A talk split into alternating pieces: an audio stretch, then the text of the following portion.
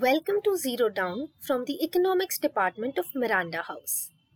Today we will be talking about economic voting and its relevance for the 2020 presidential elections. One significant thing to note about these elections was that it was a much closer contest than many pollsters and experts had predicted. That reflected the reality of what is politically an extremely divided country. It also reflected sharp divisions of opinion over the US economy as stated in Tufte's political control of the economy, when you think economics, think elections. When you think elections, think economics. As Shriyam iterates, voter behavior is often influenced by economic conditions of the country at the time of election. Good times keep parties in office, bad times cast them out. There are several categories to this. Pocketbook voting, which is based on individual concerns, versus sociotropic voting based on economy at large, as well as retrospective voting based on previous economic trends versus prospective voting based on future economic trends. Taking Ananya's point further, one of the most robust findings over the last 50 years in research on elections has been the importance of macroeconomic conditions on voting in US presidential elections. Numerous studies have shown that aggregate rates of changes in unemployment, personal income, and inflation have a large effect on the vote for the incumbent. The first breakthrough happened when Weatherford disaggregated the 1960 US presidential election based on class. While all respondents were less likely to vote for the incumbent if they felt the economy was doing poorly, the standardized coefficient for economic perceptions was twice as large for working class respondents as for middle class respondents. Weatherford thus concluded that working class respondents were more politically reactive compared to, to economic events. This can definitely be seen in the different types of economic voting. Sociotropic economic voting is the idea that voters use macroeconomic indicators when economic voting takes place. In this theory, the most important thing is what is happening to the country as a whole and not what is happening to them personally. Conversely, checkbook economic voting is the theory that voters look at their own economic standing and evaluate the government based on that. Macroeconomic indicators and what is happening to the country as a whole are secondary to what is taking place personally. To illustrate these concepts, we can look at a case study which talks about how conditions of the economy changes voting patterns. Greece has economic voting that is most like sociotropic economic voting, while Germany has economic voting that more closely resembles checkbook economic voting. The reason for this is essentially the fact that Greece is a country that has suffered mightily through the European debt crisis. The country has changed the party in power during every election and severe measures have been enacted to bring the debt of the country back into check.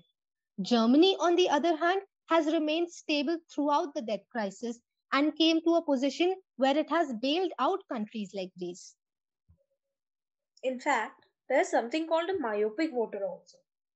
Most scholars of the economy and the vote assume that voters are myopic and focus only on events during the election year.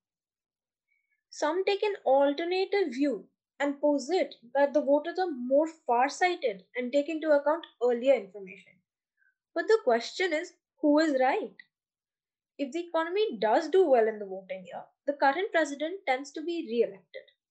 If it does not, the challenger is elected to the position.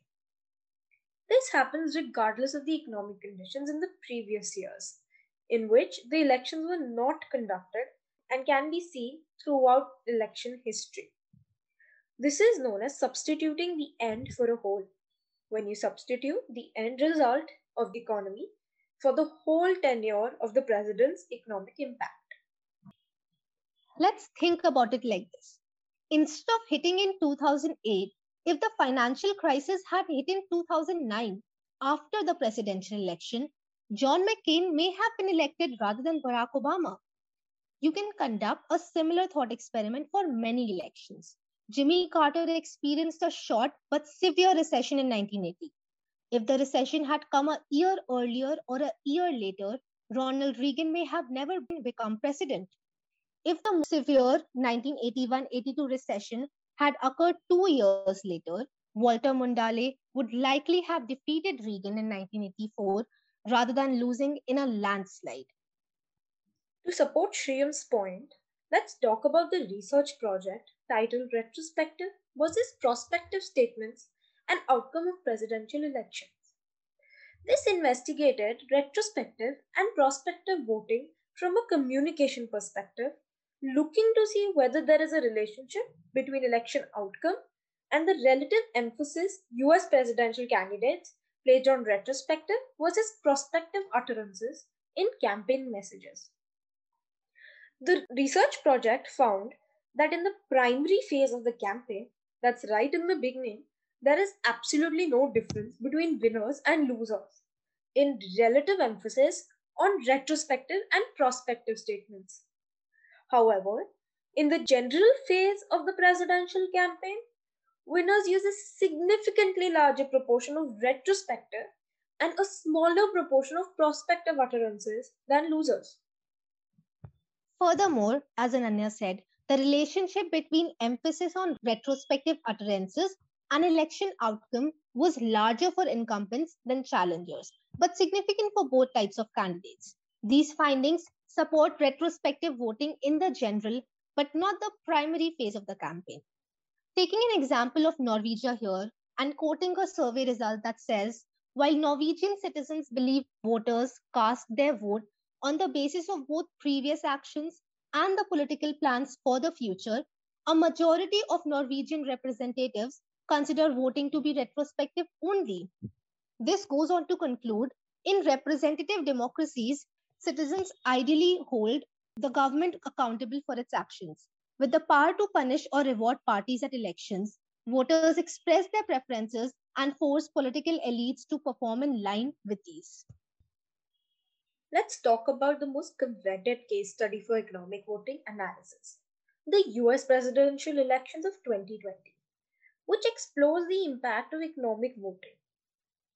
Back in August, the non-partisan Pew Research Center released a study that found 79% of the registered voters saying the economy would be very important to them in the election.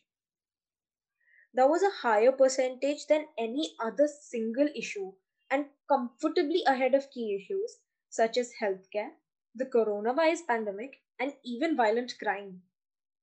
Three months later, a CNN exit poll on election day revealed a similar picture. More than one in three US voters polled after they voted said the economy was the most critical issue for them in deciding who to vote for. Yet here comes a very, very revealing differential. Just one in 10 Joe Biden voters said the economy was the main reason they voted for him, whereas the figure for Trump was 6 in 10.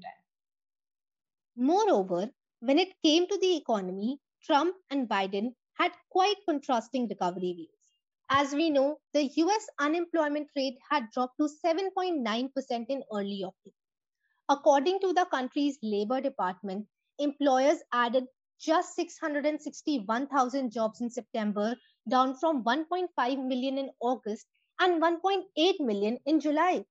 These unemployment numbers were the worst job losses that any American president had faced in an election since the Second World War. From the beginning of his presidency, President Trump had touted the US economy in various speeches and tweets, and on the campaign trail as well, he continued to talk about a V shaped recovery in the economy.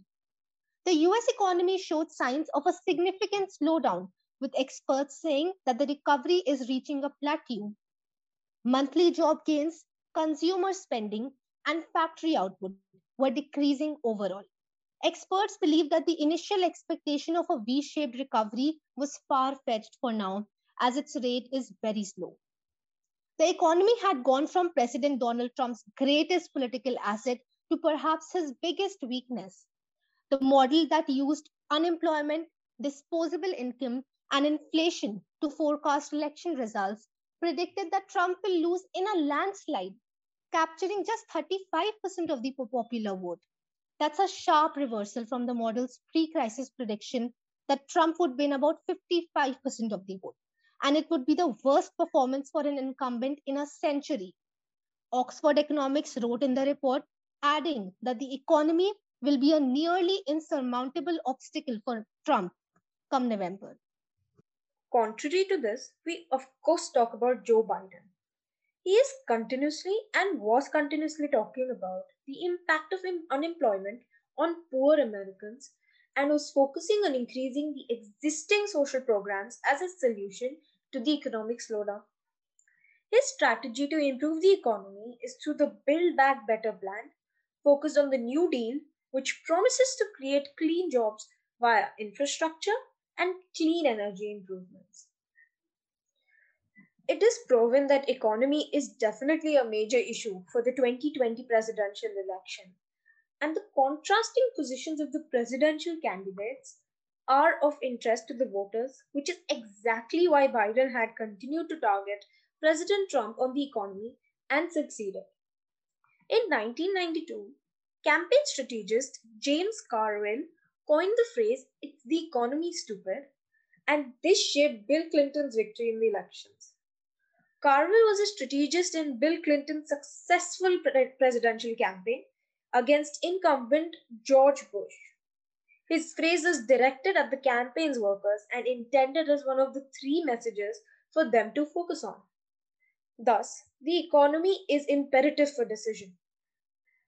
Finally, a review of the evidence shows that economic voting does occur. Although the effects of economic voting are not as strong and as closely related to other factors such as party IDs and policy preferences, citizens tend to make decisions based on a retrospective and prospective analysis of the candidates. Yet both of these evaluations are dependent upon each other, as seen with Bill Clinton's two victories, retrospective and prospective voting are very closely intertwined. Concluding Shyam and my point, people vote according to what will help the nation's overall economic situation, but with the hopes that this will improve their personal finances. Rarely is it that a person votes in order to place national welfare over his or her own. Thus, economic voting is present in modern United States elections. As the Economist rightly points out, voters care less than they used to about the economy's immediate impact on their wallets. But they care more than ever about how the economy shapes their identity, their sense of security, and their freedom.